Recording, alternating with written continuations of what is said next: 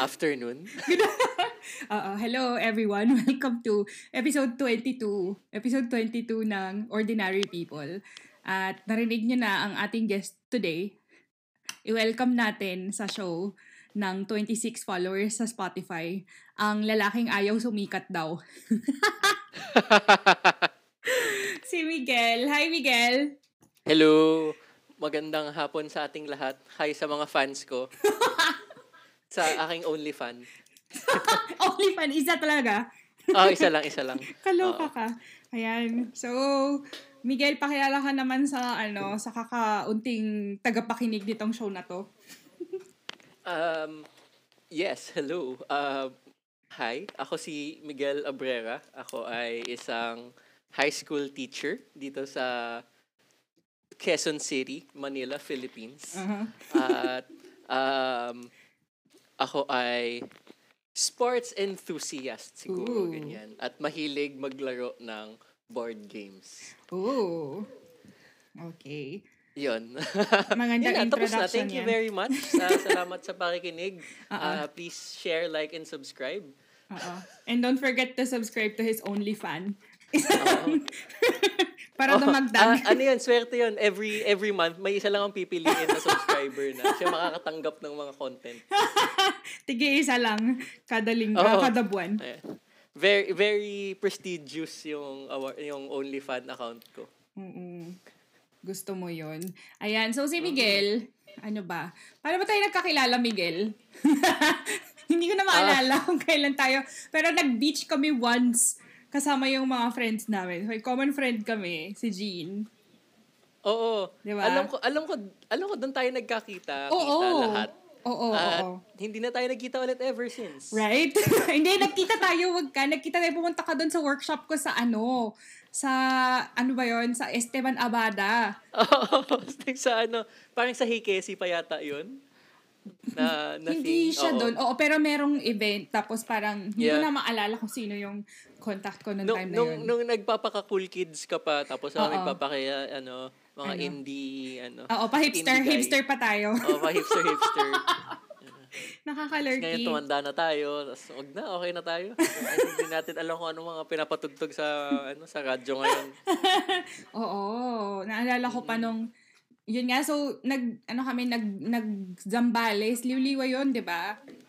Oo, Liwliwa, uh, parang may, may surfing whatever sila, parang oo. Opening ng waves. Oo. Wait, wag open yung waves.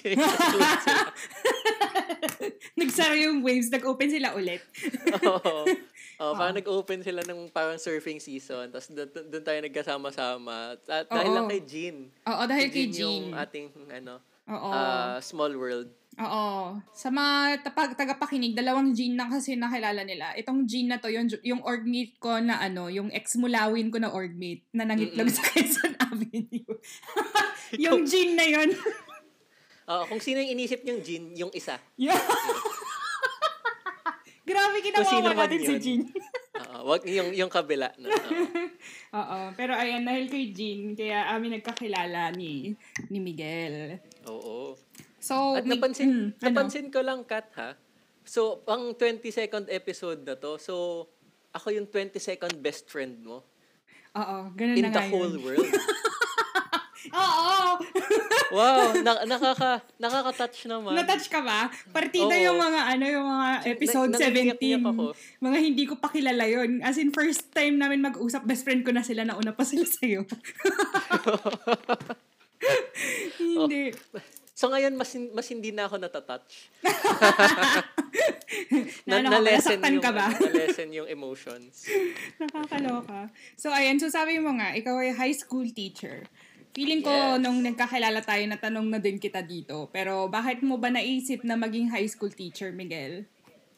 Nako, ito yung mahabang kwento. Dito maubos yung isang oras natin. Sige, kwento mo yan. Na, kasi pag na, pagka-graduate uh, ko ng college, yan, uh, at hindi ko alam kung anong gusto kong gawin sa buhay. Mm. Uh, at napag-isipan kong mag, uh, mag volunteer sa isang volunteer program, Jesuit Volunteers Philippines. To, mahaba talaga to, fifteen minutes to mag ano, magpahinga ka na muna ka. Sige, kuha muna ako merienda. Okay lang, okay lang, U- umalis ka muna ganyan, ako nang bahala. Oh, sige. So so after graduate ng college, nag oh. nag nag, nag ano ko, na sumali ako sa Jesuit Volunteers Philippines. Mm. Yan. At uh, at na, at akala ko gusto kong ipagpatuloy yon pagkatapos ng ng isang taon ko ng volunteer work. Mm. Yan. At uh, sabi ko, ah sige mag ano ko, uh, community parang community development. Mm-mm. Ayan, uh, parang uh, youth organizing. Mm. So yun yung mga ginawa ko for for a few years, pero na, na ang bilis ko ma-burn out. Ooh. Yan, na, napagod ako palagi sa sa ginagawa ko kapag kausap ko yung mga Uh, mga nanay sa community, kapag mm. nag pag nag-iisip ng mga bagong programs, hindi talaga ako na na-realize ko na hindi ako pangmatagalan, hindi mm. ako Motolite sa sa community development. Uh, so so binalikan ko at inisip ko uh, after after ko magpadala uh. ng resignation letter. Tsaka ako nag tsaka ako nag-isip na ano kaya gusto kong gawin pagkatapos nito. Ayun. So naisip ko nga na na nung mga panahon na nagvo-volunteer ako sa Northern Samar, dun nga sa G- sa Jesuit Volunteers, mm. na nung mga panahon na na hinihikayat nila ako na oh mag-substitute ka naman dun sa dun sa mga high school classes kasi kulang ng teacher. Mm-mm. Yan. Uh, yun yung mga panahon na pinakamasaya ako. Ooh. Na pinaka nag-enjoy ako na hindi ako stressed out, hindi uh-uh. ako hindi ako napapagod. Uh-uh. Ayan. Kaya sabi ko, oh, sige, try natin maging Try natin maging teacher. Mm. Yan. At ito, uh, thirteen years after, nagtuturo pa rin. Yan. Ayun. Ang saya. Ayun. So, thirteen years na akong high school teacher. Mm. Ayan, marami na akong napag-graduate, marami na akong napaiyak. Na binabagsak mo ba sila? Hindi, ano, masyado, masyado daw kasi akong ano, mataas magbigay ng grade, kaya sila naiiyak. At Tears of Joy pala. Wait. Ayun, Tears of Joy. Oo. Oh. Pero ano ba yung major mo ng college? Hindi ba eduk yung major mo? Hindi, ano, sosyalan lang ginawa ko ng college. Uh, graduate ako ng Sociology oh. sa Ateneo. Okay. Uh, sabi sa'yo, sosyalan.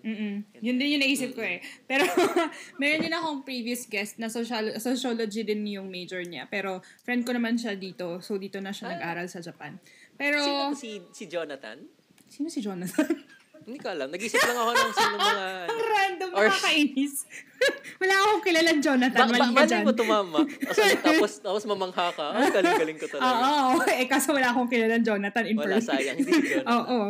So anyway, um, bakit sociology yung tinake mo? Ah... Uh, nako.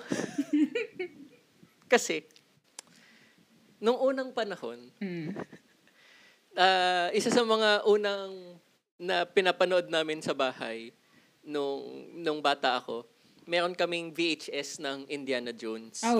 At uh, Temple of Doom. Oh, Temple of Doom, yung, okay. Yung number two yata to, yung pangalawang uh-huh. Indiana Jones. Uh-huh. Tapos manghang-mangha ako kay Indiana Jones. Sabi uh-huh. ko, gusto kong maging, paglaki ko, gusto kong maging katulad ni Indiana Jones. So talagang tumatak siya sa akin uh-huh. na, na, na life goal ko. Uh-huh. Tapos, nung, so nung nagtatanong ako sa guidance counselor ko kung anong kung anong pwedeng akong gawin kunin sa college. Para maging... Sinabi niya, ay, di ba gusto mo si Indiana Jones? Si Indiana Jones, nagtapos yun ng sociology, tsaka anthropology, tsaka archaeology. Baka gusto Ang mo dami. Yun. Sociology yung napili mo dun sa tatlo.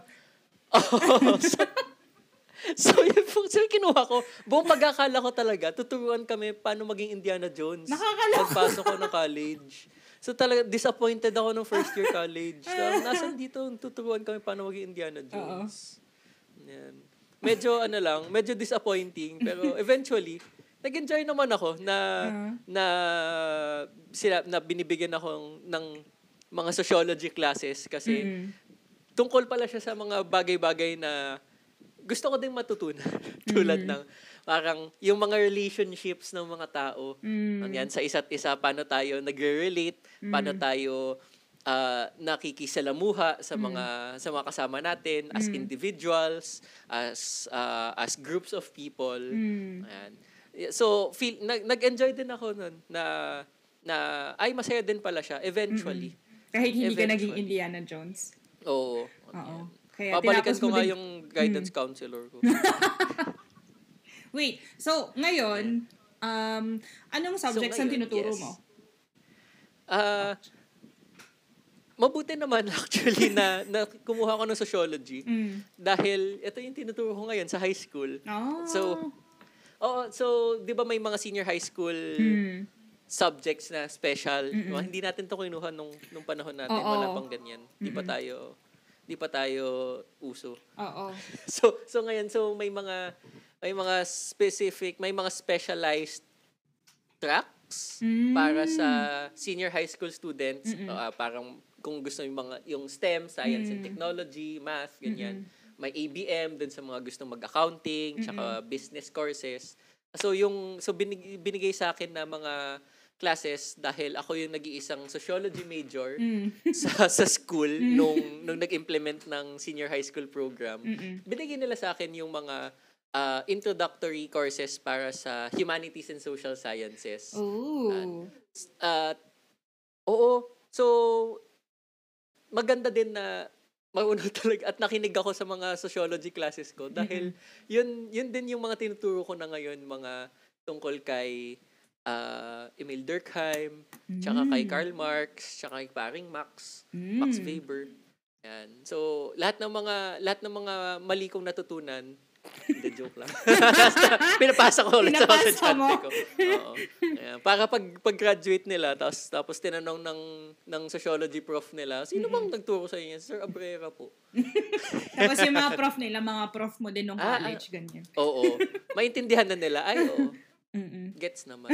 Kaya pala, mali-mali yung mga alam nyo. Ganun. Kaloka to. May, may mga ganyan ba sa sa Japan? May mga special na senior high school subjects? Alam mo, parang wala. Kasi, ano eh, napaka old-fashioned. Parang feeling mo, napaka old-fashioned. Unless siguro, mga ano, mga special na high school. Alam mo yun? Mm, Pero kung okay. siguro yung sa public school, parang pare-parehas yung pinag-aaralan nila sa buong ano, sa buong bansa. Kahit, kahit na K twelve din, alam mo. Mm-mm. K twelve nga, oo. Oo. Ganun. Pero parang wala sila ng mga specialized na tracks na mm. pwede sila mag-take nito mga subjects parang in preparation for college. Yeah. Parang walang ganun. Ang marami dito talaga yung mga yung mga clubs. Kung ano yung napapanood mo sa anime, basically. Ganun sila. Oo, mga anime totoo. Club, tsaka biking club. Oo, oo, yun diba? Mga, yung oo. Mga, sabi mo, sports enthusiast ka. Kaya mga, yeah. kung nanonood ka ng mga sports anime, kung ano yung mga papanood mo na sobrang dedicated nila sa mga sports nila pag-athletes, parang ganun din yung nakikita ko dito. Okay, di, an- at least maano, parang iba-iba din yung naasikaso, hindi lang puro academics. Correct. Kaya nga, ang lalakas nila sa sa sports din eh, no? Depende naman sa sport. Kasi may slam dunk, pero walay naman sa basketball yung mga hapon. Hanggang anime lang. Pero like, baseball, hanggang ganyan, diba? Sobrang lang sila sa baseball. Tapos makikita mo din talaga, na bata pa lang, na tuloy-tuloy, mula pagkabata hanggang sa high school, tuloy-tuloy yung, yung suporta sa mga athletes nila. So, ganun. Pero so dito natin unang narinig sa ano? Sa Ordinary People podcast uh, na only in the Philippines ang mga specialized tracks. Feeling ko yun yung only in the Philippines. Ano lang naman. Parang feeling ko wala sa Japan. Echo zero to. At, gawin natin breaking news. Yun yung okay. balita natin sa G M A. Sa G M A. Pero ayun. Um, so sociology yeah. din pala yung tinuturo mm-hmm. mo. At um... wala ka namang pagsisisi sa sa decision mo na maging high school teacher, Miguel. Hala, pagsisisi talaga. Oo, regrets. Ang pa, napaka ano, napakabigat naman na salita ang pagsisisi. Mm. Pero sa akin, feeling ko hindi ako wala akong regret mm. sa sa pagiging high school teacher. Mm. Na na nag-enjoy ako na na nagtuturo sa mga ah, ilang taon na ba yung estudyante ko? Mga fifteen, mm. sixteen, seventeen years old. Yan, uh-huh. mga grade eleven, grade twelve students. Kasi, uh, feeling ko, nakakatulong yun na hindi ako maging out of touch mm. sa mga kabataan. Ah. Yan. Oo.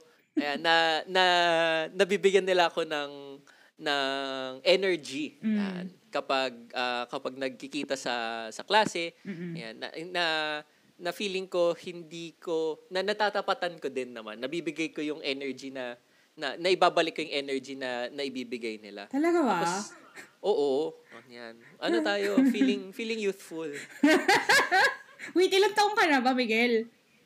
Ano, twenty, twenty, twenty-one. Eto, zero ka? Kapag tinignan, pag tinignan mo nga yung OnlyFans account ko, na twenty-one.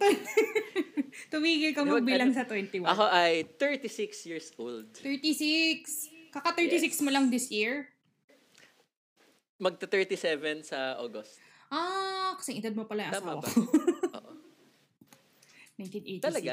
Oh, nineteen eighty-six, alam diba? Mo, oh, swerte daw yung mga nakakapangasawa ng mga ano eh. Parang mga hindi naman. thirty-seven years old. Parang hindi naman.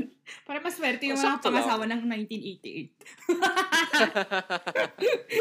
y- yun yung mga, yun yung mga ano, mga, parang kung baga sa wine, yun yung mga vintage years. Visit! Grabe ko na. Mga hinahanap-hanap. Oo. Mga ano yung mga aged na, parang mga aged na whiskey, ganyan. Oo. Mas matanda, mas mahal. Mm-mm. Wait, ano, mate, oh, yes. May sinulat ako na tanong sa'yo. Para sa'yo, ano ang pinakamahirap sa pagtuturo? So, as a fellow teacher, pero ako kasi, never ako nagturo ng high school. Ang um, pinakamalapit na sa edad ng high school na naturuan ko ay nung nagturo ako sa, uh, wala pang K twelve to mga circa twenty twelve, so eleven years ago, nagturo ako sa State University sa Pampanga. Tapos yung mga naturuan mm. ko, mga freshmen, tsaka... Um, sec- ne, second year tsaka third year. So, medyo malapit sa edad ng senior high school students. So, ano yung pinakamahirap para sa'yo sa pagtuturo ng mga high schoolers?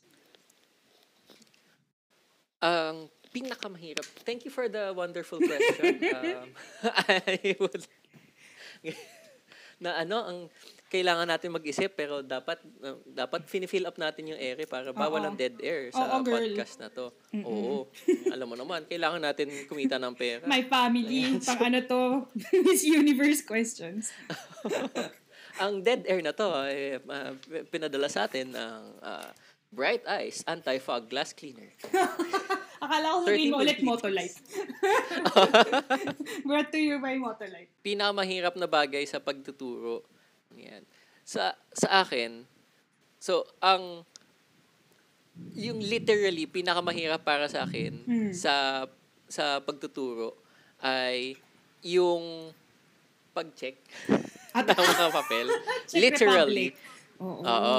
Ayan. Literally, yun yung pinakamahirap.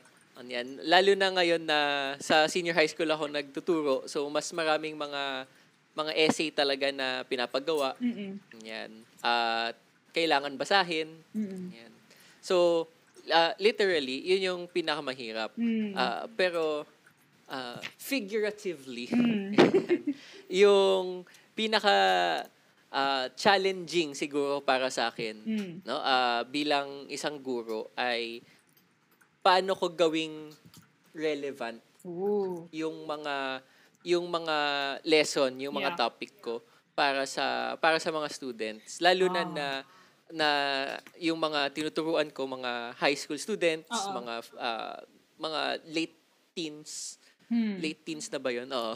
Ayan, mga, mga, basta mga teenager na at may mong na sa mundo Uh-oh. na kailang, nag, makakatulong din sa kanila na maintindihan yung mga teorya, yung mga konsepto Mm-mm. na tinuturo ko katulad ng uh, utilitarianism at mm. tsaka, uh, tsaka yung social construction of reality. Mm. Ayan, na hindi lang siya teorya na tuturo natin na ah, sinabi yeah. kasi ng isang patay na European na Uh-oh. ganito yung pag-intindi natin sa mundo. Na, uh, paano to, paano siya napapansin at nahahalata like sa Pilipinas ngayon mm-hmm. at sa mm-hmm. mga sa mga sa mga experience nila mm-hmm. bilang bilang mga teenager.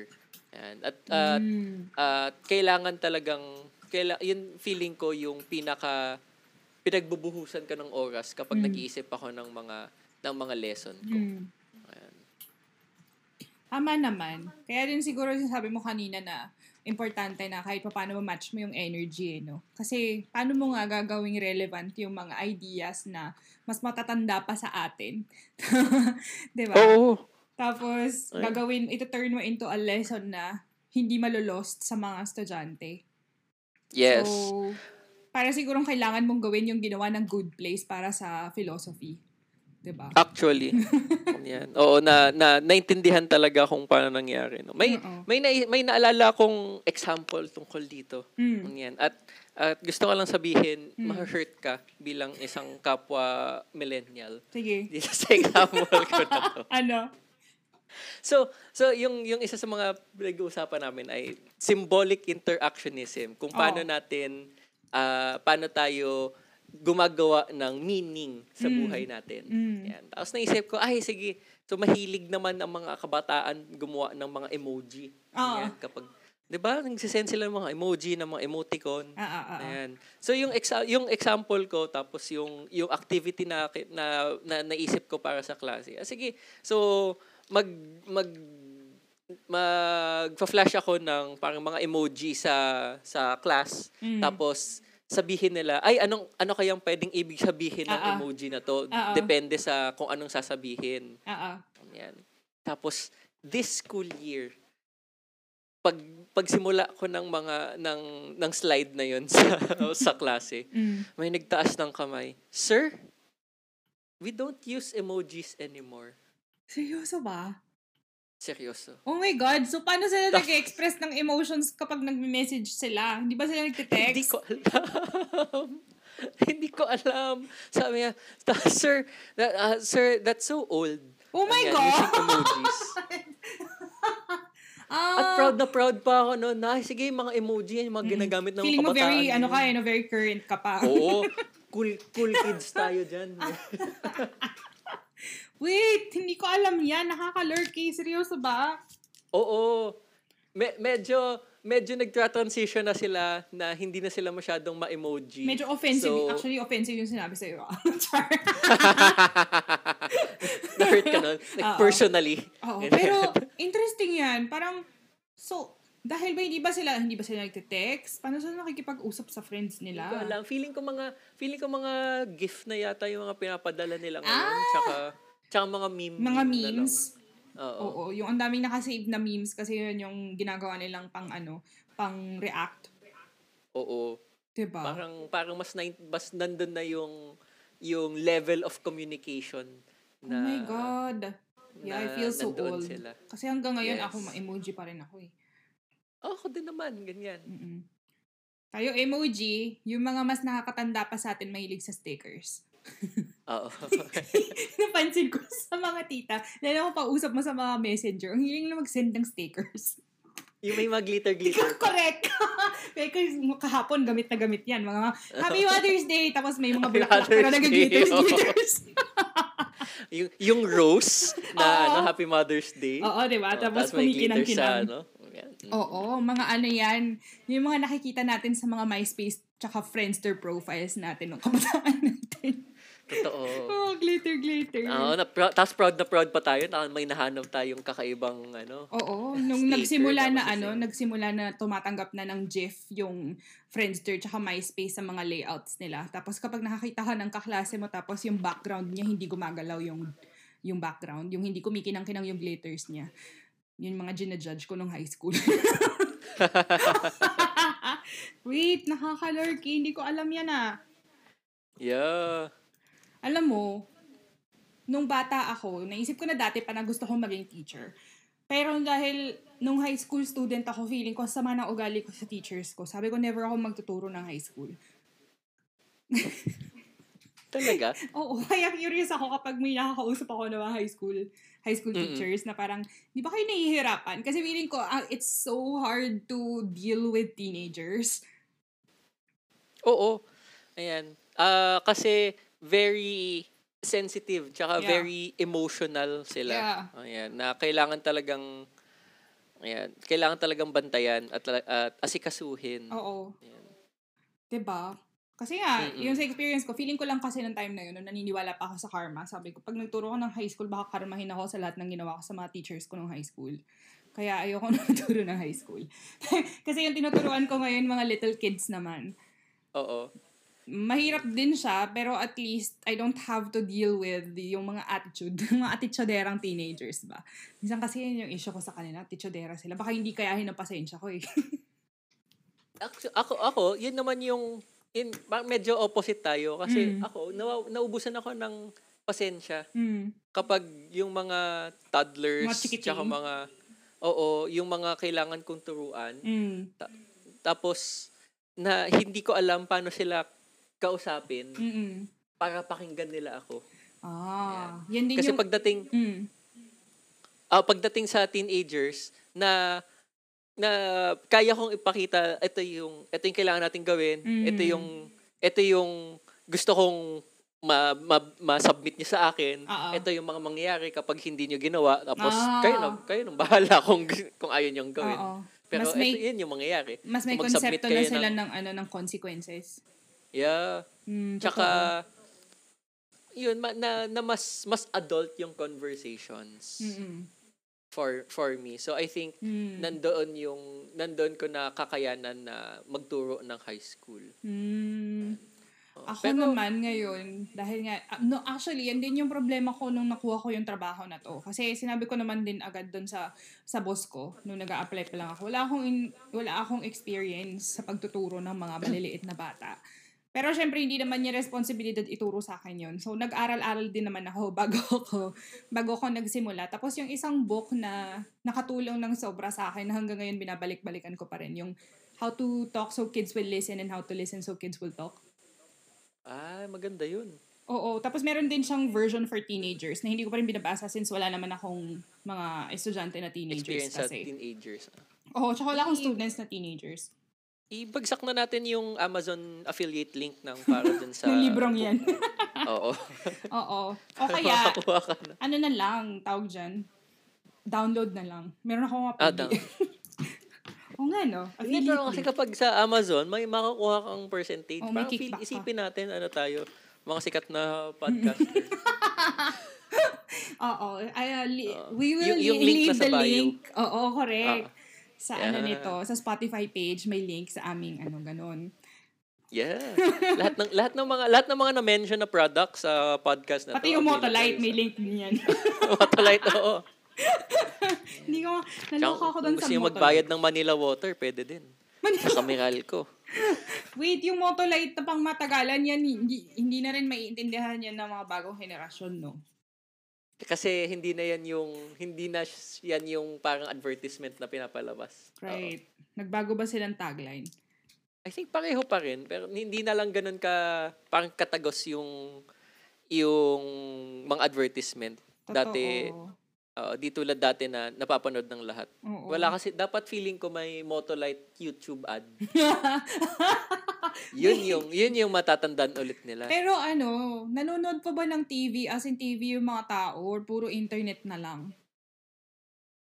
Hindi na ata. Ang, yung mga students ko madalas puro mga Netflix na sila tsaka Disney Plus. Diba? Pero hindi din naman hindi din naman sila representative ng mm, ng population dahil sila ay mga middle tsaka upper middle class Uh-oh. na teenagers. Uh-oh. Pero madalas talaga ano na uh, puro Netflix tsaka YouTube. Right. Parang ganoon nga din Uh-oh. yung nakikita ko eh kasi kahit yung mga K-drama, 'di ba? Manonood na siya sa Netflix kaysa Uh-oh. abangan nila sa T V.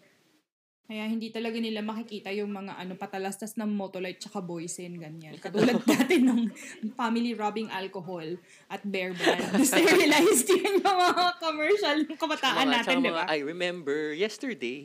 Wait, ano yung... The world was so young. Di ba Bear Brand yan? Oo. Ano, yung lolo. Buti na, buti na tandaan mo. But Oo, medyo, ano ka ba? uh, yun yung mga ano, yung mga commercial sa mga pag nanonood ng cartoon sa... I B C thirteen. Tsaka sa R P N nine. Tsaka sa R P N nine, oo. Minsan hindi cartoons, oo. mga ano, mga, ano tawag doon, yung Super Sentai series. Mga five-man. Oo, Maskman. Bioman, si, ano, oo. Uh, Machine Man. Oo. Nakakalurky. Si Machine Man, naalala mo yun? Kasi humihiga siya doon sa ilalim ng ng kotse niya. Tapos oo. yung mukha niya nandun mismo sa... sa lupa. Oo, si Machine Man. Buti na lang walang mga hump sa Japan, no? Oo, totoo. Oo nga, no, now that you mention it, wala nga. Pero naalala mm. ko si Machine Man kasi yung ano yung sidekick niya si Boknoy. yung yung baseball? Oo, oo, oo. Baseball uh, pala si Boknoy. Hindi ko nga alam eh. Basta alam ko si Boknoy. Si Boknoy. Oo. Tapos meron isang episode si Machine Man na hanggang ngayon pag naalala ko, medyo medyo traumatic traumatic siya sa akin kasi ano, basta meron siyang isang episode na sobrang scary, yung doll na may sariling buhay. Pag naalala ko siya, hanggang ngayon natatakot pa rin ako. Naku. Pero, wala, buti wala akong ganong experience sa, ano, sa Machine Man. Man. Oo. Parang, Are You Afraid of the Dark? Yung meron akong ganyan. Oo. Oo. Meron ka bang oh. favorite episode ng Are You Afraid of the Dark? Uh, yung, yung, yung pinaka-traumatizing na episode na napanood ko, yung uh. parang may mga nakatira sa loob ng mirrors sa bahay nila. Yes, yes, yes. Oh my God, kinikilabutan tapos, ako. Tapos siya lang nakakakita. Oo. Parang, parang mga isang buwan yun, ayokong, ayokong magbanyo. kasi kasi malaki, malaki yung salamin namin sa banyo. Uh-oh. Medyo covered niya isang buong pader. Oo, wait. Alam ko tapos yung episode na yan kasi yan din yung doon. Episode na sinasabi kong hindi ko makakalimutan. Yung The Tale of the Lonely oh. Ghost. Yata. Oo. Oo. Basta yung nakatira siya dun sa bahay na for sale tapos ayaw niya ibenta kasi hinihintay pala niya yung nanay niya. Ako. Basta sa, sa, salamin, sa salamin sila tumira. so, yun, yun talaga. Mga, uh-huh. mga hindi natin makakalimutan. Oo, grabe yun. Pinapanood ko hamo yun sa mga estudyante, kung mga chikiting patrol sa school namin. Kasi nag-ano kami, tawag dyan, may isang unit kami na inaral na horror stories yung sinusulat nila. Pinapanood ko sa kanila yung ano, The Tale of the Lonely Ghost, Are You Afraid of the Dark? Dapat ano, pati mga, dapat mga Pinoy na horror story meron din. ano, uh, ang alamat ng undin. Shake, rattle, and roll. yung, yung anak ni Janice. Ganun. Oo, tsaka Impacto. Oo, kinuwento ko yung, kailan ba yun? Basta nakwento namin nung, kasi yung coworker ko ngayon, ano din siya, um, Filipino din siya, tapos galing din siya Ateneo actually, pero mas bata. Ano siya, Gen Z. Tapos oh. nabanggit ko yung Impacto sa kanya once. Basta sino nakwento to, namin. Si, si ano Sige, ba to, Jennifer? Hindi. Lalaki siya. Sayang. X na naman tama. Yung hula eventually, mo. May matatama din akong pangalan. Oo. Mahirap tamaan to kasi medyo kakaiba yung pangalan niya. Pero wait. Ano? May, so yun may, nga. So, mm. so Gen Z siya. Mm-mm. So Gen Z siya. Mininakwento ko lang yung Impacto. Yung movie na Impacto. Tapos yung mga bata, sobrang... kasi pinag-usapan namin yung mga aswang sa Pilipinas. Mm-mm. Tapos amazed na amazed sila sa mga aswang. Tapos sabi nila, ano, um, ano itong spring camp pala yun. Nag-spring camp kami. Tapos yung pinag-uusapan namin, basta na-introduce sa kanila yung mga aswang sa Pilipinas. Tapos sobrang na-curious yung mga bata. Tapos kinuwento namin yung kapre. Tapos sabi nila, bakit, ano, bakit siya nagsosmoke ng, ng cigar? Sabi ko, hindi ko alam. Basta ganun. Tapos kinunta namin yung, yun nga yung Impacto. Sabi ko, it's a baby, na kumakain ng tao, ganyan. Tapos kinunta ko yung plot ng Impacto na movie. Wala lang, nakakatawa lang. Pero wait, um, babalik ako dun sa, na-mention mo, so pinag-usapan na natin na ikaw ay teacher, ganyan. Pero yung sabi mo kanina, paano nag-introduce ka ng sarili mo, ikaw ay sports enthusiast. So ano-ano bang mga sports ang mga nilalaro mo or ginagawa mo, Miguel? Ay, ano, um, ako yung, ma- mahilig ako sa bato-bato pick, ganyan, tsaka sa patintero. Mm. Mahirap yun ah, patintero. Oo, ano yan, tal- ano yan, cardio yan, tsaka oo, ano, oo. Dexterity. S- sige, so, ang mga, mahilig ako, lumangoy, oh. tumakbo, mm. at magbisikleta. So, uh, so ngayon, na bilang natapos na ang mahabang pinakamahabang lockdown sa yeah. buong mundo sa Pilipinas nag nagsisimula na ulit akong mag-ensayo para mm. sa triathlon. Wow. Yes. So na, so bago yung lockdown uh, mga four years na din ako na na nag nagda-triathlon. So mm. tri triathlete naks. Wow. so Oo, kasi ano challenge ko kasi yung sarili ko na mm. na tinanong ko nga, nung, nung naging thirty years old ako, mm-hmm. sabi ko, kaya ko ba talaga to? Yan. Mm. So, challenge ko yung sarili ko. Mm. At nag-enjoy ako kasi ang bait ng triathlon community mm. na very encouraging sila na, hindi, sir, kaya mo yan. Go, mm. takbo lang. Ito, tulungan kita. Tara, samahan ka namin. Ganyan. Mm. Ano lang tayo. Lakad-lakad hanggang makakuha ng energy. Mm. Basta kailangan lang makatawid ng finish line. Mm. Dahil yung yung idea nga ay napakahirap makatapos ng isang triathlon. Oo. Ayan. So, so ang laking achievement niya na regardless kung anong oras Uh-oh. yung yung yung finish time sa triathlon, Uh-oh. achievement na siya basta makatapos lang. Mm. Kaya uh, very very happy ako sa triathlon community na mm. ang ang saya lang every time kahit na kahit na pinupulikat na ako sa mm-hmm. sa gitna ng Uh, ng pagbibisikleta, ganyan. Mm-hmm. Tapos bibigyan, tapos titigil lang dun sa, dun sa water station. Sir, kaya niyan, kaya yan. Uh, thirty minutes na lang. Mm. thirty minutes. thirty minutes na lang na bike. Tapos tatakbo pa. Malapit na lang yan, sir. Nakaka-lurks. Wait, so, so ang triathlon ba, para din siyang kapag sa, sa mga, sa mga race, like sa running, na base siya sa distansya? Oo. So may may may tatlong sikat na distance. Mm-hmm. Yan, may may sprint distance. Mm-hmm. So yung triathlon ay swim, bike, run. Mm-hmm. Oh, uh, para sa ating mga masugid na nakikinig mm-hmm. ng ng podcast mo. Mm-hmm. So so swim, bike, run siya. So uh, so yung sprint distance ay usually parang six hundred meter na swim. Ooh. Tapos uh, twenty kilometer na bike. Mm. Tapos, five kilometer na run. Oh, okay. Tapos, may standard or Olympic distance mm-hmm. na uh, twelve hundred meter swim. Mm. Tapos, forty kilometers na bike. Tapos, Ooh. ten kilometer na run. Wow, doble. Mm, tapos, yung... Tapos, dadating na tayo sa Ironman distance. Oh. Na um, one point six kilometer swim. Oh my God. Uh, sixty kilometer bike, tapos twenty kilometer na run. My God! Kaya pala Ironman. Nakikita-kita ko yung Ironman na yan, pero hindi ko naman alam. Kasi ako, kabaliktaran mo, hindi ako, ano, hindi ako mahilig sa sports. Actually, mahilig ako sa sports, ayaw ng sports sa akin, char. So, pero, uh, um, ngayon, you're training for... Which? Nag, like, nagda-training ako para sa triathlon. May sinalihan akong triathlon mm. uh, net, sa darating na August. Mm. Ayan. Uh, tapos, yung nakakatawa dito. Ayan. Ma, ano, so, so, nasa website, tapos, na, na, nag, mag-register ako para sa early bird mm-hmm. registration para makatipid ng, ng konting pera dahil hindi naman tayo sponsored ng Uh-oh. ano.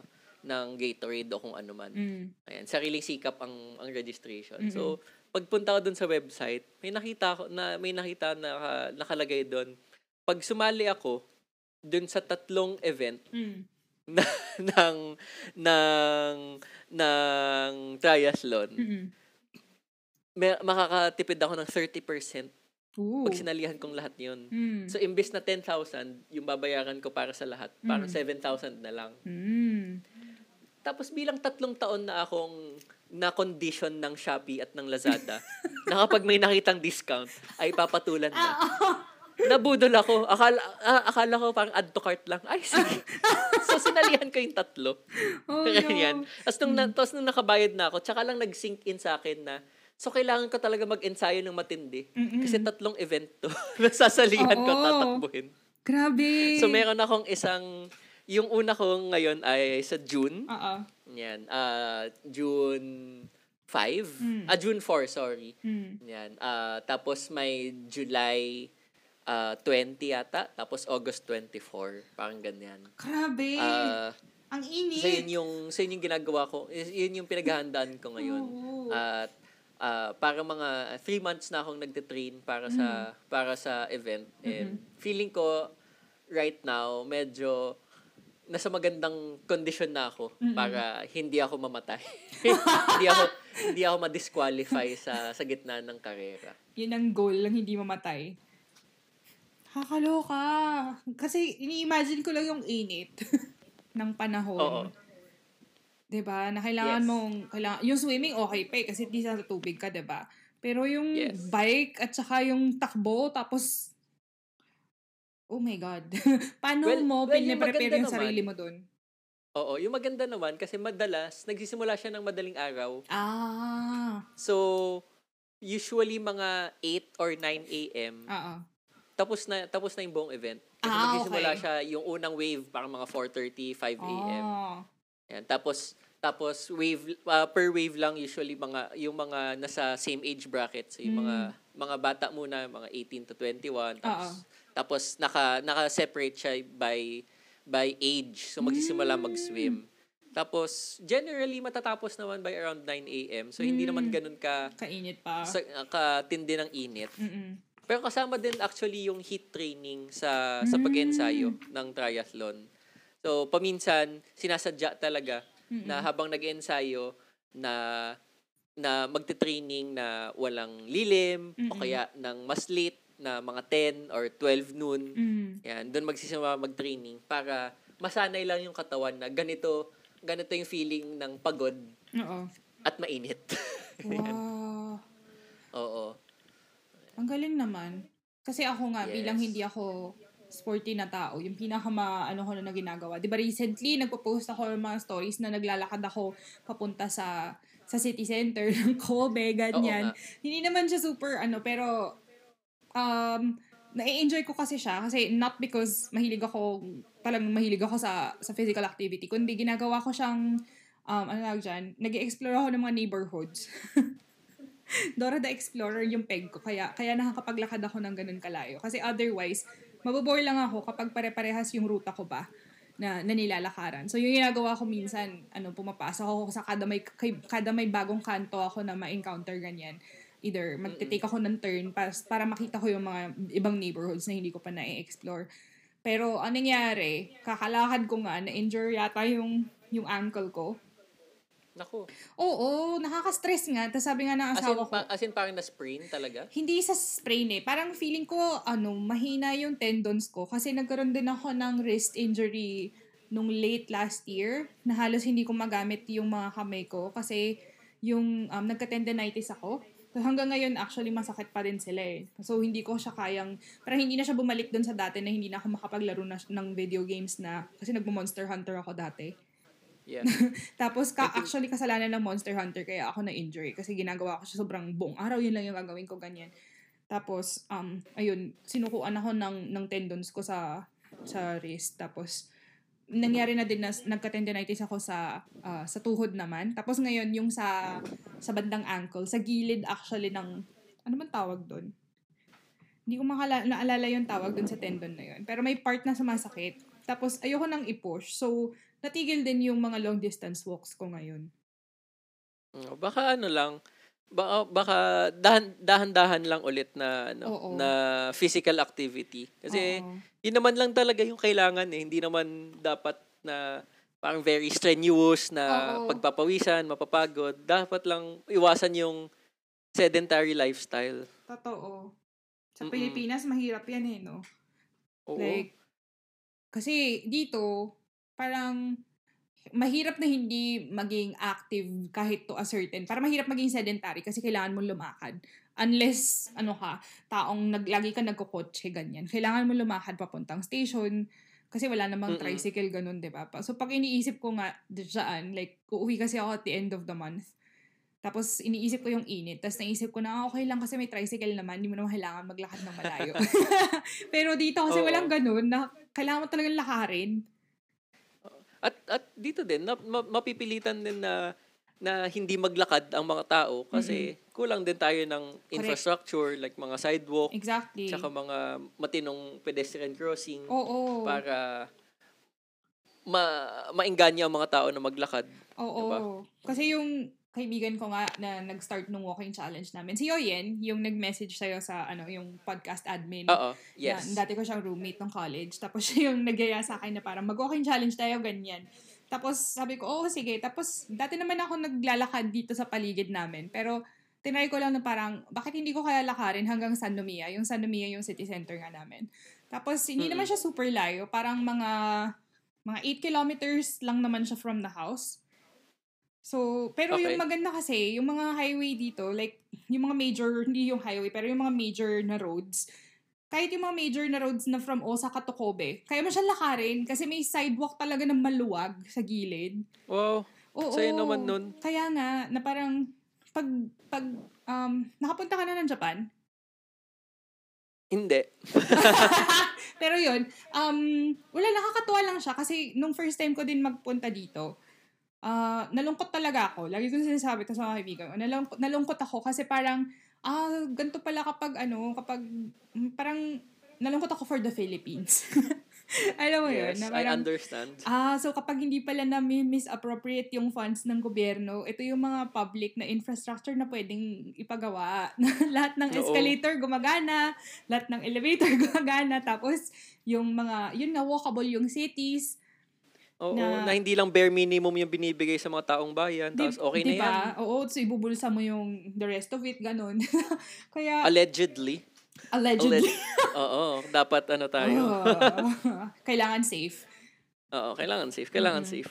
Haka-lurks, pero yun, sobrang... Yeah. Kaya pag kinukwento ko yun sa mga kaibigan ko, yung mga ka-walking challenge ko, parang, sala, ano, parang sabi nila, hindi fair kasi ako nakakalakad lang ako sa loob ng subdivision. Paglabas, buwis buhay na. Yung ganun.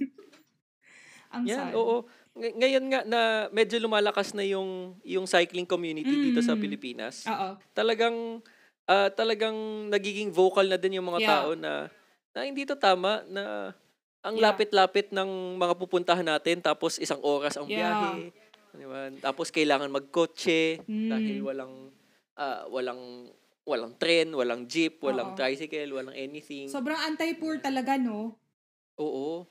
Sobrang uh, ano siya? Mm. Nakaka-dehumanize correct yung ating ano uh, transport infrastructure. Yeah. Kada mapag-usapan yan, laging nababanggit. Sobrang often na uh, sa, sa kahit sa podcast na nababa, napag-uusapan yan. Kasi nga, mm-mm. lagi kong kinukwento na kapag may nagtatanong sa akin dito na yung mga Hapon na nakikilala namin, sabihin, ay, hindi mo ba nami-miss yung bansa mo? Ganun. Sabihin ko, hmm, hindi masyado.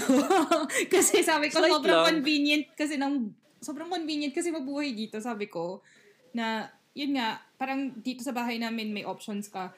May option yung yung options ba na may option ka maglakad, may option ka magbike nang hindi binubuhis na buwis buhay, tapos kung gusto mong mag-train, dalawa yung pagpipilian mo na lines, pwede din ka, pwede ka ring mag-bus. Alam mo yun, sobrang ginhawa. Na, oo. 'Di ba? Kasi pero, yun yung wala sa atin. Tsaka ano din naman, kung kung kung isipin natin, yung buhay probinsya. Mm. Ay napaka-convenient kasi mm-hmm. ang lapit ang lapit sa palengke, ang lapit sa downtown, ang Uh-oh. lapit sa lahat na unti-unting tinatanggal Uh-oh. for the sake of development. Yeah, quote unquote. Yan. Oo. Diba? Na, na lumalayo yung mga bahay ng mga tao, na sinisira yung mga lumang palengke. Public market para yeah. gumawa ng mas malaking public market na walang walang dadad, hindi siya dinadaanan ng mga tao. Totoo.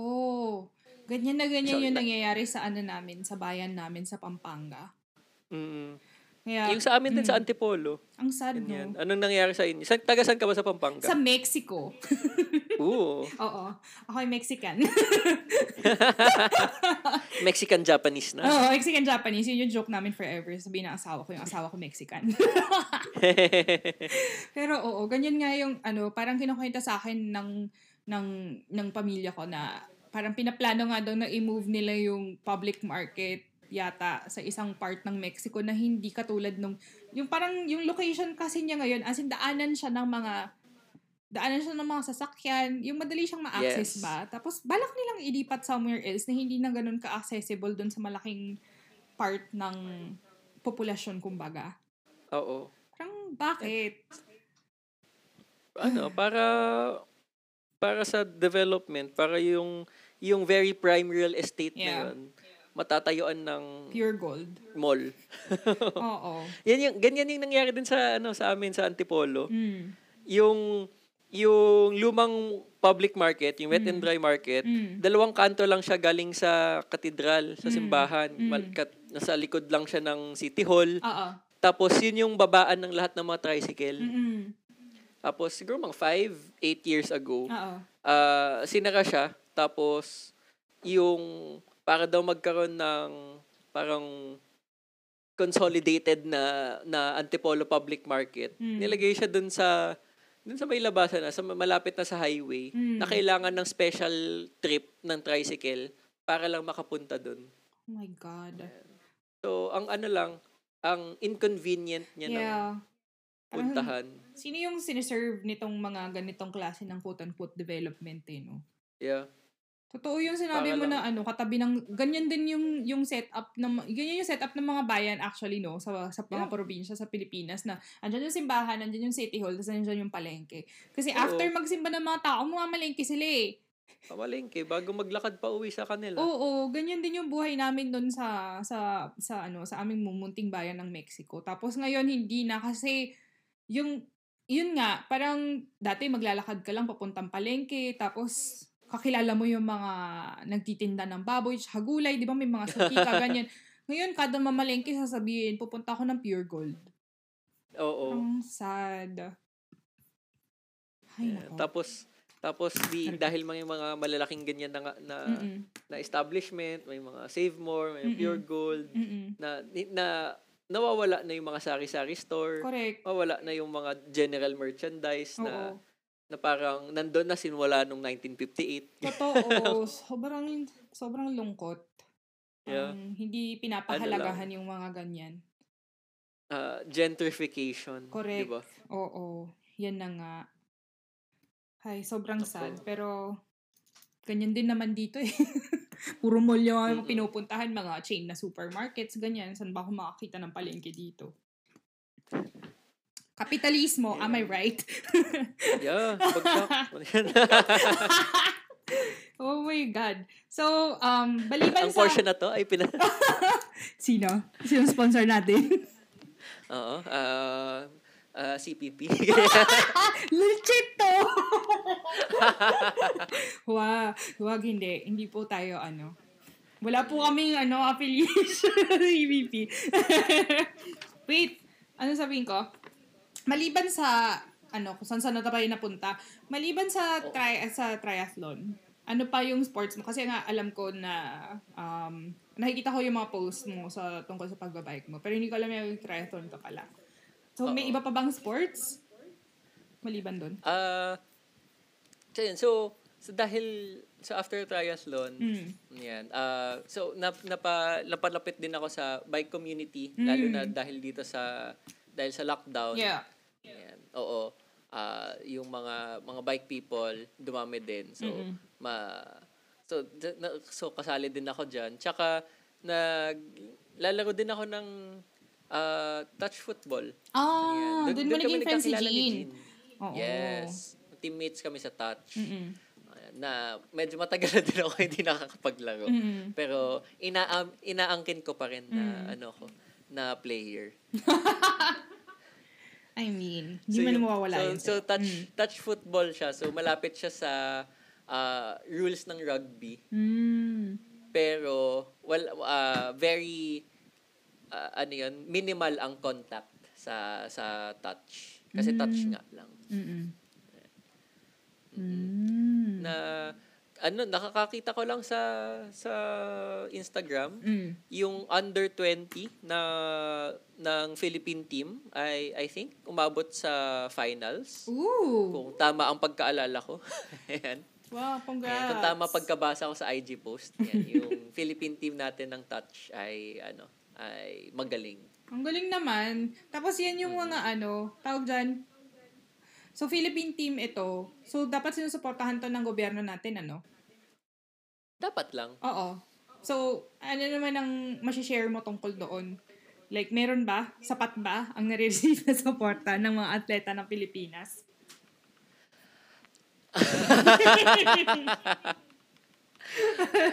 al- alam na, ang sa akin, ang nakikita ko talaga, mm. may ang laking pagkukulang mm. yan, ng support, ng grassroots support ah. sa sa kahit anong sport na ng Pilipinas na hindi volleyball basketball. At basketball. Yan nga. Ayan, yung yung grassroots support na mm. na sa mga barangay na may may pondo, uh-oh, at may mga paliga, tsaka may mga training. Mm-mm. Yan. Uh, so so kulang na kulang talaga, pero ang ang laki ng ang laki ng pagkukuha ng uh, ng pagkatapos ng pagkatapos manalo, mm, 'di ba? Ng mga mm. atleta natin, big, ang ang bilis mag-angkin. Ah, mag-credit grab na. Ay, ganyan. oo, ganyan. Oof. Oh, na ito sinuportahan namin. Ay, ito sponsored siya ng ng Philippine Commission on uh-oh, Sports o ano man. Ayun. Ay, nako. Uh, walang walang consequence yung sponsorship na yun. After the fact lang mangyayari na. Pag nanalo na, tsaka mabibigyan ng pera, kailang tsaka bibigyan ng sponsorship, pero sa yung mga panahon na pinakailangan uh-oh, natin ng ng pondo ng mga atleta, mm, uh, hindi hindi sila maasahan na club, kailangan. No? Ay, nako, sobrang sad. Kapag iniisip ko minsan yung Pilipinas talaga. ang, ang sad. Alam mo yun? Mahal ko yung Pilipinas at hindi ko naman iniisip yes. na gusto kong magpalit ng nationality. Kasi, syempre, dito ako nakatira, ganyan. Like, kunyari, gusto ko eventually mag-apply for permanent residence. Pero hindi ko, wala akong balak magpa-naturalize. Kasi ibig sabihin, nag-give up ko yung pagka-Pilipino.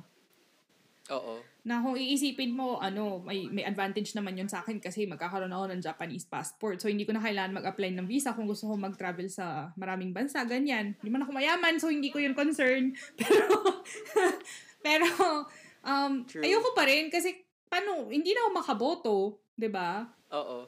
Tapos, ano yun, tsaka, Japanese tsaka, passport tsaka mo. Tsaka malaking pero, decision hmm. din naman talaga yun kahit nasasabihin mo na, ay, ano lang siya, parang papel lang siya. Oo. Ano din yun eh. Identity mo yun. Correct. Eh. Diba? Identity natin yun eh na, ay, Pilipino pa rin ako kahit anong, kahit anong ginagawa ko, kahit nasaan ako. Oo. Yan. At, at malaking, malaking decision pa rin siya na, na kailangan gawin. Mm-mm. Kasi may, kasi may tito din ako na nandyan sa Japan. Mm. Ano siya? Uh, S V D missionary. Mm. Parang, forty years na yata siya nandyan. Ooh. Tapos nung tapos a few years ago nung nag nung nag-message siya sa sa mga kapatid niya, sa mom ko, tsaka sa mga uh, sa ibang kapatid niya na gusto mm. niyang mag parang per, uh, magpa-change ng citizenship. Mm. Ayan. Ang ang ang hirap pa rin daw na tanggapin. Mm. Ayan. Kahit na ilang dekada na siyang nandoon. Mm. Ayan. Uh, na siya. Parang diba, na, na kung sino ako bilang isang tao, uh, babaguhin ko. Oo. Yan. Willingly changing something. Oo, totoo. Ito ba, ano ba to? Napag-aaralan nyo din ba to sa sociology? Ang identity? Oo. Yeah. Yan, yung, yung pag-ako ng kung sino ako mm. at kung sino yung mga kinikilala kong kasama ko sa sa sa lipunan. Mm-hmm. Kasama din yan sa kasama din yan sa sociology. Mm. Yung mga ano tawag diyan? Nako, pop quiz. Ah, uh, yung tatawag sa akin na parang yung mga in-group, tsaka uh, out-group. out-group. Mm. Yan, oo. Tsaka oh. uh, yung mga ano tawag diyan? Mga social groups natin. Right. Kasi yung mga nakausap ko na kaibigan ko na kapa ko nasa ibang bansa, minsan na pag-uusapan namin na nagiging issue nga yan, yung parang it's really difficult to find social belonging in yes. these um, societies. Like, kasi yung isang friend ko na yun, the other Jean, siya ay nasa Sweden, tapos ito naman, ako naman ngayon nasa Japan. Akala, akalain mo kung sa Japan siguro dahil, ano, Asians din naman sila, Asians din naman ang mga Pilipino, pero hindi mm. eh. Hindi rin parehas yung, to, yung trato, kumbaga. Iba talaga yung trato nila sa mga ano. May, parang talamak pa rin yung white worship dito sa Japan eh. At yung, at yung racism, at oo. Yung colonial mentality. Yeah, exactly. Like, yung mga, yun yung pinag-uusapan namin, madalas yung, um, yung mga preconceived notions nila tungkol sa mga Filipinos. Tapos, yung mga times na kailangan sabihin pa in detail ng asawa ko na, ah, yung asawa ko, ano, na graduate yan ng, ano, ng Philippine Daiga ko, ganyan. Kasi para i-take nila seriously. Kasi inisip nila, ah, talaga ba Filipino yung asawa mo? So, parang may, ano na agad, parang may mga, anong tawag doon? Prejudice ba? Oo. Ganun. May mga preconceived notions na sila, ay ganito lang yung mga Pilipino. Oo. Kaya parang feeling mo minsan, dami mong kailangan i-prove pag Pilipino ka. Na nakakapagod ay, siya. Oo. Kasi hindi naman siya totoo. Alam mo yun. Diba? Gets yan. Ayun. Kaya nakakamiss din na, excited din ako sa pag-uwi ko eh. Kasi parang, nakakamiss yung gumalaw sa society na, unang-una sa lahat, naiintindihan, naiintindihan mo yung ling- lingwahe. Kasi yung laking factor Oo. nun na, pagdating ko dito, dami kong, halos lahat sa paligid mo, hindi mo naiintindihan kasi halos walang walang English. So, ang hirap maging at Oo. home, diba? Oo, na, na, parang conscious ka pa rin palagi sa kung ano sinasabi mo, Oo. tsaka sa ginagawa mo dahil parang othered ka pa rin. Correct. Kaya, yeah. tapos minsan kakausapin ka nila kasi hindi naman sila din, karamihan hindi talaga nag-i-English eh. So parang, oh, tuloy-tuloy lang sila makipag-usap sa'yo ng hapon kahit na mukhang lost ka na talaga hindi mo naiintindihan. So nakakamiss yung madali for you gumalaw kasi alam mo kahit saan ka pumunta, maintindihan ka ng mga tao at magkakaintindihan kayo. Mm-mm. Ganun. Kaya minsan, oh, oh syempre, masaya kasi mas maginhawa yung buhay dito. Pero may mga uh, um, parang aspeto ng buhay na parang makukuha mo lang talaga sa sa Pilipinas din. Oo, oh, an- ano pa rin, yung yung experience at yung feeling na na you belong. No? Yeah. Mm-mm, correct. Pero pinag-uusapan natin, ba't napunta dito? Naligaw-ligaw na naman ano, ako. Yung kapitalismo. Oo nga eh. Ay nako. Oo. Kaya ka lang naman napunta dyan dahil sa kapitalismo. Oh, sa hirap ng buhay sa Pilipinas. Oo. Diba? Ayan. Kung madali Ipin yung buhay kung... sa Pilipinas, hindi natin kailangan umalis. Hindi kailangan. Oo, kung, kung nabibigyan tayo ng sapat na sweldo sa trabaho mm-hmm. na gusto natin, correct. na, na na binigyan tayo ng adequate training para yeah. gawin, hindi natin kailangan umalis. Yan yung mga madalas kong isipin kapag ano, kapag naiiwan ako dito sa bahay mag-isa tapos wala akong trabaho. Katulad ngayon, yung Lunes. Lunes yung day na wala akong, wala akong trabaho tapos wala din yung asawa ko. So ako lang mag-isa sa bahay. Mga ganyan yung mga pinag-iisipan ko na parang ano ba yung ideal na society? So Miguel, bilang ikaw ay ano, sociology graduate at sociology teacher, para sa'yo ba, ano yung idea mo ng ano, ng utopia. Utopia! Utopia?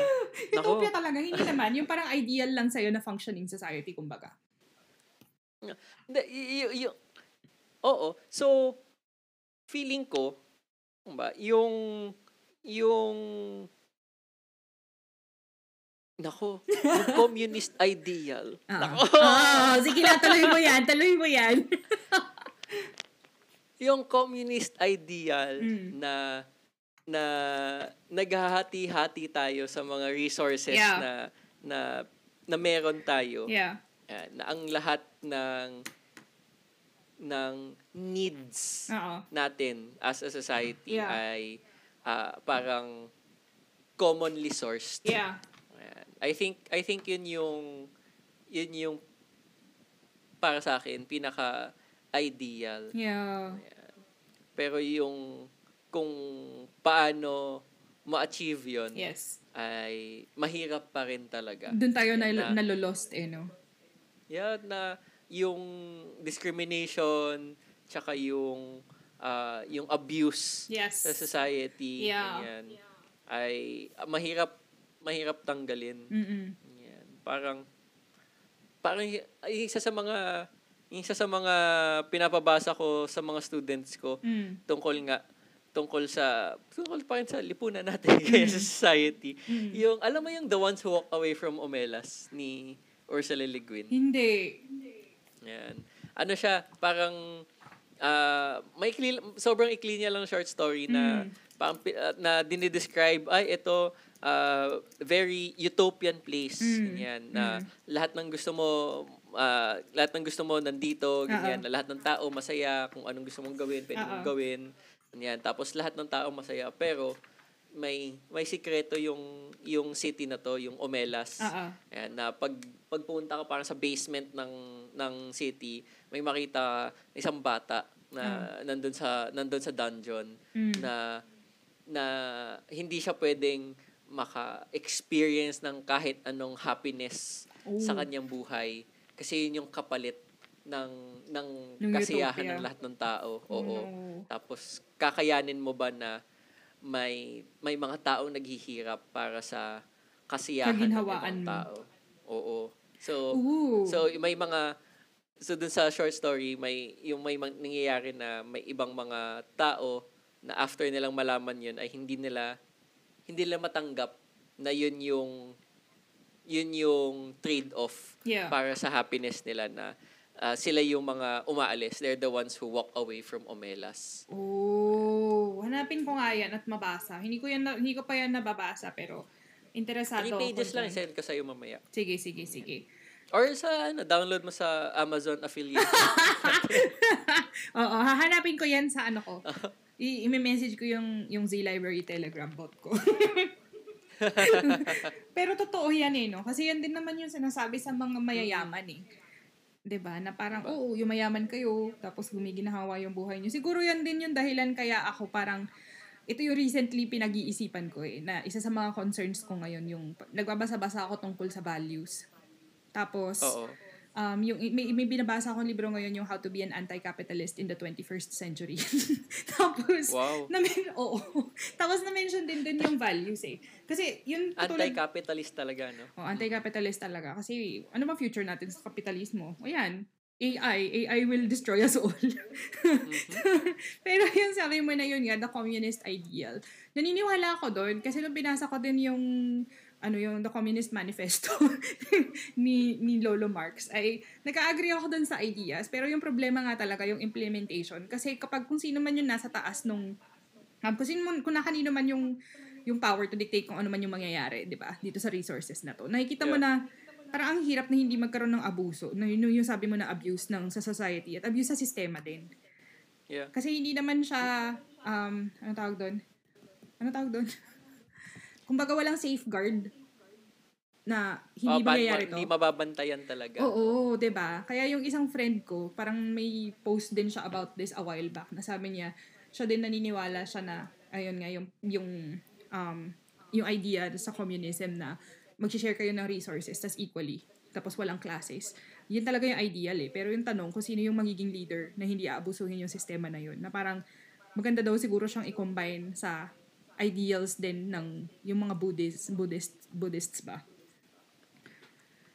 Parang na, ganun. Parang karma at ano? Yun ba yung Buddhist? Oo, yung parang ano, yung di ba yung suffering comes from material wants, ganyan. Yeah, yeah, di ba? Yeah. So kung ganun tayo mag-isip. Pero wala eh. Ito na yung sistema natin. Kaya, kaya interesado kung hindi ko pa natatapos yung book kasi medyo wala din oras magbasa. Pero um, gusto ko din mabasa kasi ini-imagine niya, like kunyari, kung ano ba yung pwede nating gawin. Like, ini-imagine niya yung future after capitalism. Parang ganun.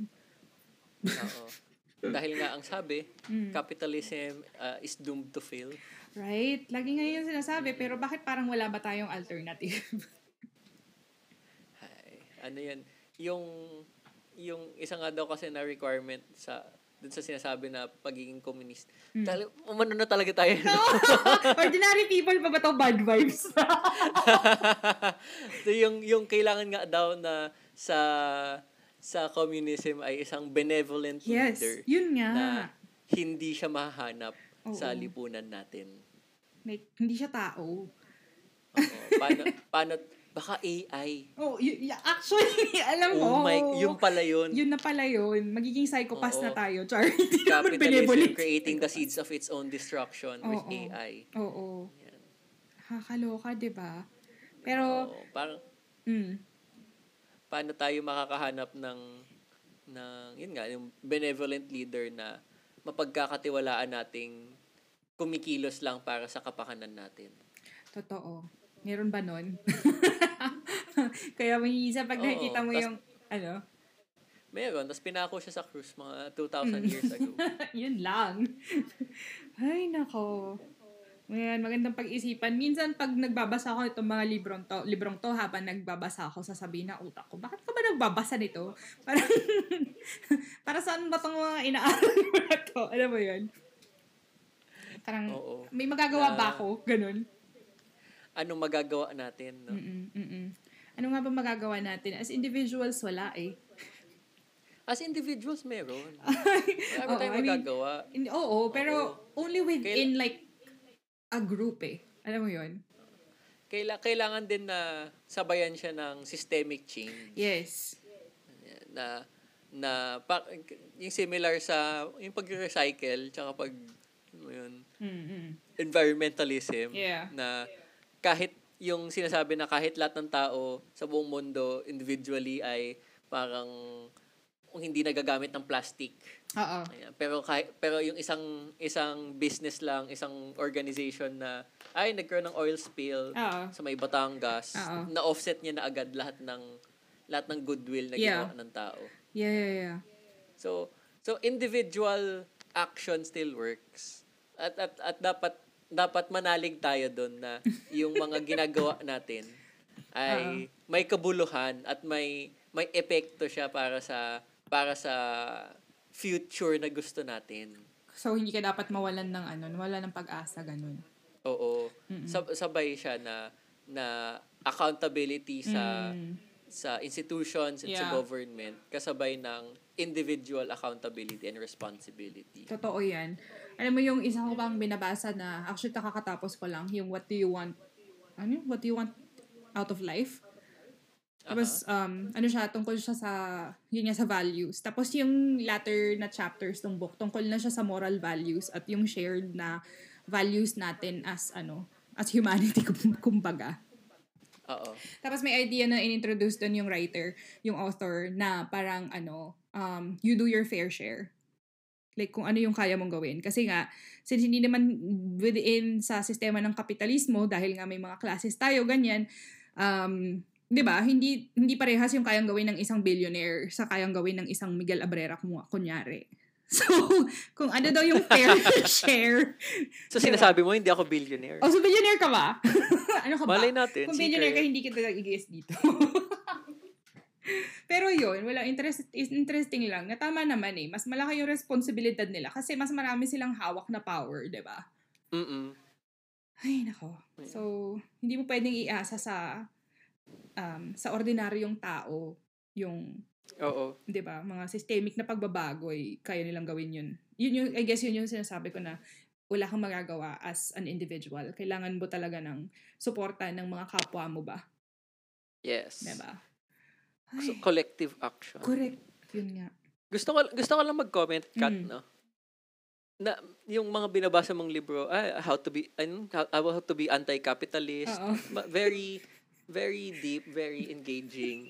As gusto ko lang, gusto ko lang i-share. Ano? Yung huli kong nabasa, ano? Ay, fanfic ng Harry Potter. Na paano kung wari, si Harry Potter ay naging isang scientist. Oh. At, at gusto niyang parang i-test yung mga theories ng ng magic kung paano siya gumagana. So, ano to? Alternate universe na, ano, na fanfic. Mm-hmm, mm-hmm, mm-hmm. Okay so, lang yan. Ano lang tayo? Balance, balance out lang natin. Oo, ano ka ba? Bago ako magbasa-basa habang, ulit habang nitong mga to. Habang nagbabasa ka ng mga napaka, napakagandang mga libro tulad niyan. Ako din naman nagbabasa ng uh-oh. Mga may napakagandang uh, fanfic. Oo. Yan, na ano ka ba? May ano din ako, pag napapagod na yung utak ko dito sa mga ganito, nagbabasa din ako ng fanfic, pero B T S fanfic naman. Mang, mga mga Y N insert ba yan? Mga ano? Y N insert. Ano yung Y N insert? Ay, nako. Yung, your, your name? Ay, hindi. Hindi. Your name insert? Hindi. So, parang papasok ka sa buhay ng ano? Hindi, hindi. Walang so, ganun. Ano ako? Ah, wala. Anong tawag dyan? Yung, ano yung term na ginagamit sa sa fanfic? Yung, naki, yung nagpa-follow siya ng canon. Ah, okay, okay. Oo. Tapos sabi nila, may canon hindi, ba yung ano? Ito toong buhay, ganyan. Kasi, oo, oh, oh, yung mga kunyari, based sa mga nangyari, like sa concert na ganito, backstage, ganito daw yung nangyari kunyari. Mang ini-imagine yung mga ganun situation. Okay. Kasi mag- magkaiba din pala tayo ng fanfic na pinapasa. Oo, kanya-kanya. Mga, pero, mga A U yung akin, ganyan. Mm-mm. Pero yung Y N, ginawa ko yan dati sa, ano, nung college. Pero hindi, syempre wala pang B T S nun. Mga, ano naman, mga visual kei na banda dito sa Japan. Sinulatan ko ng fanfic. Oo. Ay, nakakaloka. So anyway, sino, Miguel. Sino bang bias hmm. mo ngayon sa B T S? Si, ano, si V. Hindi pa siya mag-military, di ba? Hindi pa, kasi hanggat hindi pa yata sila nagre-release ng solo album nila. Parang ganun yata yung nangyayari ngayon. Kung sino yung mga ah. nag-release na, sila na yung mga susunod na papasok. Ah, eh. Ganun pala yun. Okay. So, hindi, pero, hindi ako hindi ako masyadong nasusubaybay ng B T S, pero alam alam ko yung mga mga ilang mga big events na nangyari sa ano, sa army life. Wait, ikaw ay nanood ng first ever K-pop concert mo? Yes. Nakita ko sa stories mo. Anong ano yun? Anong Oo. group yun? Nanood ako ng ano, nanood ako ng Red Velvet. So my first ever Velvet? K-pop concert. Salamat sa aking girlfriend. Ah. Ooh, salamat sa yung girlfriend. Ooh, yeah, buti na mention mo yung girlfriend. Yung... Sorry, Alen? Buti na mention mo ang girlfriend. Yes. Wait, as in girlfriend, jowa? Jowa, oo. Oy, wait, maubusan na tayo ng oras. Gusto kong, gusto kong maki-chismis tungkol sa jowa mo. Yes. Kwento mo nga, kwento mo nga yung jowa mo. Nako. Paano kayo nakakilala? Anong love story nyo? Laging gusto kong ikitanong sa mga tao. Ang ang jowa ko, mm. um, fun fact, mm. dati ko yung estudyante sa, sa high school. Seryoso ba yan? Oo. Oo, pero baka pero, ako pa naman nun. Mm, mm. Pero, nagka nagkakilala ulit talaga kami mm. uh, nitong nitong lockdown lang oh. dahil sa pagbibisikleta. Oh. Yan. Mm. So nag-bike ako pa dun sa isang coffee shop sa Antipolo kasama mm. yung mga ibang biker friends ko. Mm. So, nandun din pala siya. Oh. Ayan. Tapos minessage niya ako, minessage niya ako nung pauwi na na uy na, nakita kita sa Ahon Coffee. Mm. Tapos kasi na-shy daw siya na, na lumapit sa akin. Mm. Ayan. Tapos sabi ko, ay, nagbabike ka din pala. Mm. Ayan. Tara, bike tayo minsan. Mm. Ayan. And then, napa, napadami yung mga bike-bike yung mga namin. Mga minsan nyo. Napadami ang minsan. At na-realize namin, mas gusto naming kasama ang isa't isa kaysa mag-bike. Eh. eh. Yeah. Oh my gosh, ganun pala yun. Uh, ganyan, ganyan lang. Ganyan ang mga diska-diskarte. Bisikleta ka lang, inom-inom ng kape. Oh, oh. Kaka-girlfriend ka na ng mahilig sa K-pop. Oo, at dahil dyan, nakapanood ka ng first ever K-pop. Nauna ka pa oh, sa akin. Oh, manghang-mangha ako. Hmm. Dahil yung mga ano, yung mga mint. Hmm. Oo, diba? Yung, yung, yung, yung titigil sila after mag, uh, pagkatapos kumanta. Tapos, hi, Uh-oh. what's up? How Uh-oh. are you doing? Did you like our songs? Uh-oh. Okay. Oh, what are your comments there? Mind-blowing siya para sa akin. Oh. Bilang bilang ang mga pinapakinggan ko lang ay mga heavy metal, ganyan. At mga, napa, at mga inattendan ko concert ay mga SummerSlam. Hindi ko ma-imagine mm. na titigil ang Metallica tapos biglang magkukumusta. Oo. Pero mer- yun, meron, di ba? Yung favorite part ko ng, ng K-pop concert, yung mga men. Talaga ba? Yung asawa ko naman, mm-hmm. ano siya, itong asawa ko, mas ma-K-pop pa to kaysa sa akin. Kasi ako talaga, hindi ako ma-K-pop, mas ano lang, B T S. Yung B T S, mm-hmm. oo. Pero dahil sa B T S na rin, parang syempre, makikita mo yung mga ibang groups, tapos naka-curious ka na din, ganyan. So, siya, mas madami siyang mga groups na fina-follow, lalo na yung Twice. Number one niya talaga yung Twice. Ay, Twice, oo. Mm-hmm. Pero kapag nanonood siya ng concerts ng Twice, niskip niya yung mga men. Sabi niya, ayoko nito. Talagang mga performance lang yung gusto niya mapanood. Very focused siya sa ano, Uh-oh. sa sa gusto niya. Oo, sa performance lang.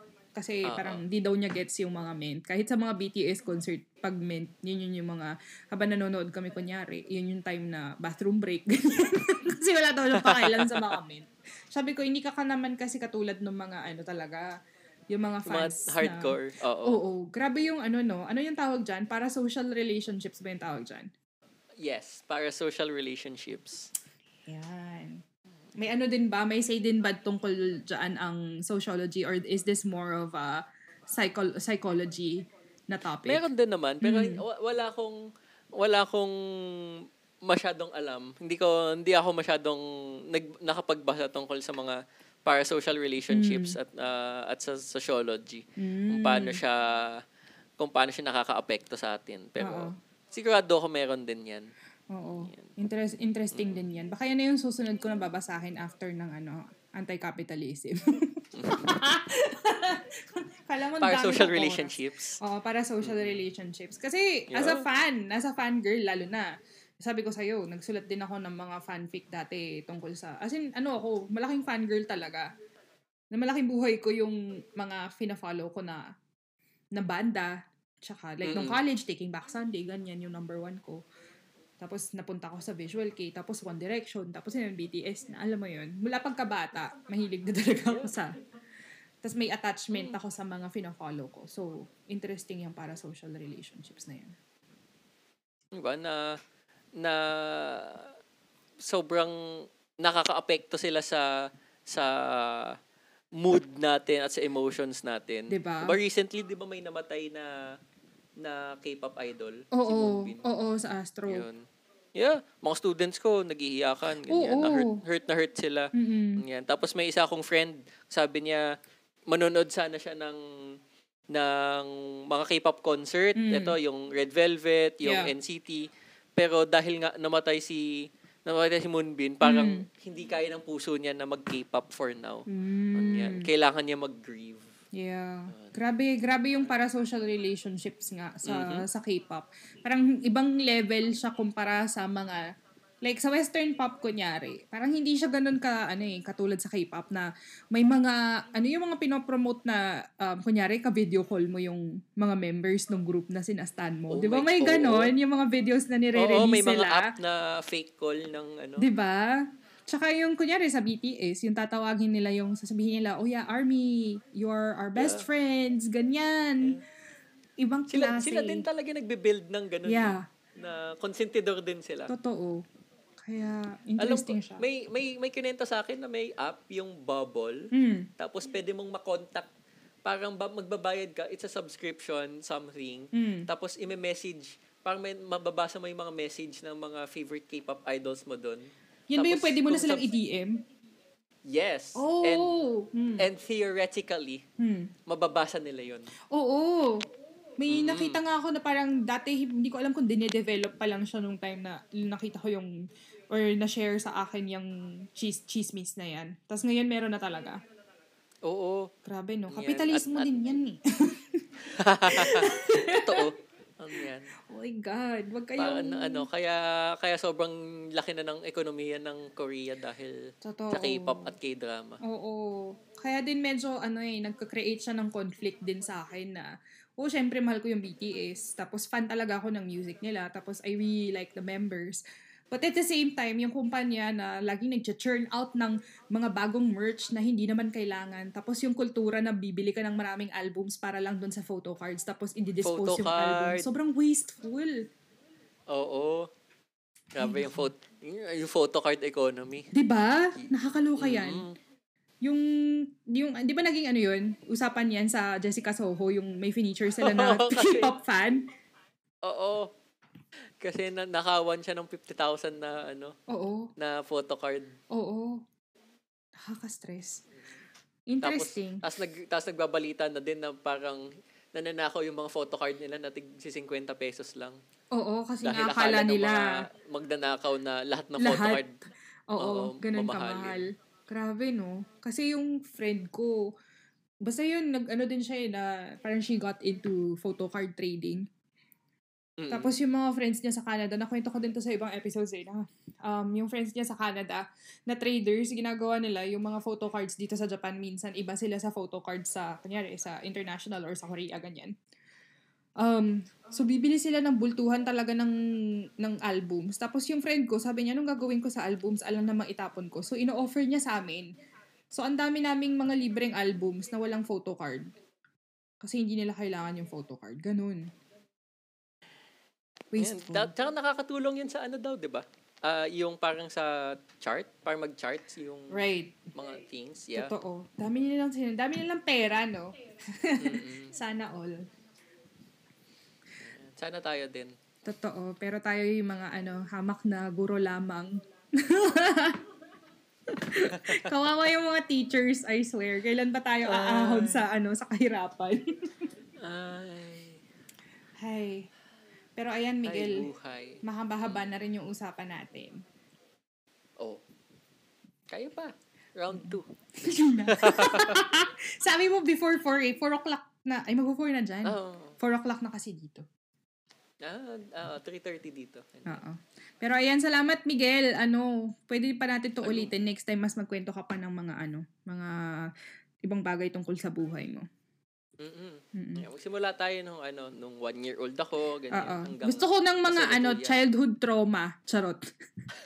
Child, paging ang paging ang ano, middle child syndrome. Oh my God, oh, middle, middle child ka pala. Oo. Oo. Tapos sino yung kuya mo, Miguel? Eh, yung kuya, kuya mo, oh? yung kuya mo hindi oh, ordinaryong tao. Hindi, oh, hindi, hindi, hindi mo in-afford, hindi mo afford talent fee niya. Oh, oh. Si Manix Abrera. Oo, oh, oh, hindi hindi ng, ko din naman a- a- a- anyayahan yun dito. Hindi siya ordinaryong tao. Manix Abrera ng Kiko Machine. Oo, oh, oh. Gravity. Tapos yung tatay na, mo, sabi ko nga sa'yo dati. Na anak ni Jess Abrera. Correct. Ng... ng Goyito at Alipin sa ano Philippine Daily Inquirer. Oo. Na nung bata ako, I think na-mention ko na to sa'yo, tatay, na yung um, favorite ko pag Sunday, sabihin ng tatay ko, bili ako ng dyaryo, tapos laging Inquirer yung binibili. Tapos lagi akong kukunin ko yung um, kung saan yung comics. Tapos favorite ko yung Pinoy nga, dun sa Pinoy Sunday nga, magazine. Oo. Oo. Amazing. Alam, may, may libro ba nun? Yung Pinoy nga? Oo. Parang wala. Tingnan ko kung meron pa kami sa bahay. Ooh. Pag naka-uwi ka, para ano. Natutuwa si Papa kapag nalalaman siyang meron pa siyang fans. Oo, tuwan-tuwa ako sa Pinoy nga eh. Nakakatawa kasi yun. Ilang taon lang ako noon, grade school. Tapos, yun talaga yung una kong pag, pagbabasahin na ng tatay ko yung dyaryo. Kukuhanin ko yung Sunday magazine para basahin yung comics niya. Pero sige, next Ayun. time pag-usapan natin yan. Siya, oo. Mm-mm. Next time ulit. Oo. Salamat Miguel at salamat sa aming mga sponsors. uh, maraming salamat din Kat sa pag-anyaya sa akin. Oo. Uh, at natuwa naman ako at nakapag uh, nakapag-share ako ng aking kwentong buhay dito sa iyong mumunting podcast. Oo, na dapat na, sana fifteen minutes lang. Tapos nakita ko, ay, isang oras, grabe. Oo.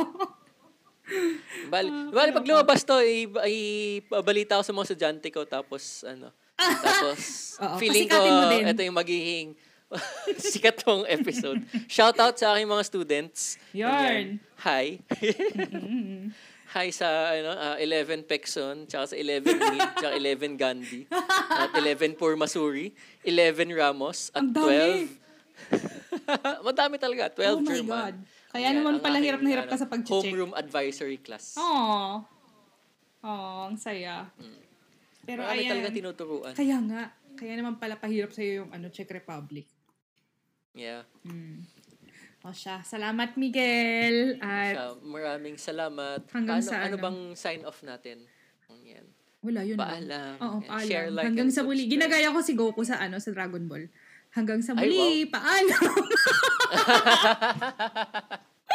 Okay, sige, yun tayo. Okay, hanggang sa muli, paalam. Bye. Bye-bye, bye-bye. Ayan, isang episode na naman ang ating natapos. At salamat ulit, Miguel, sa pag-guest dito sa ating mumunting podcast. At syempre, maraming, maraming salamat sa inyo, dear listeners. Nung record ko to, twenty-six followers pa lang tayo sa Spotify. Pero ngayon daw, thirty-six followers. Dumagdag na naman ang ten. So, ayan, maraming salamat. Um, welcome dun sa bagong ten na nadagdag sa aming, uh, sa aming kakarapot na followers. At sana um, i-share nyo tong podcast, i-share nyo tong episode. Kung natuwa kayo, tapos kung gusto nyo mag-guest, mag-message lang kayo sa Instagram or mag-email kayo sa amin sa ordinary people twenty twenty-three at gmail dot com. So, ayan. Salamat ulit at hanggang sa muli. Paalam!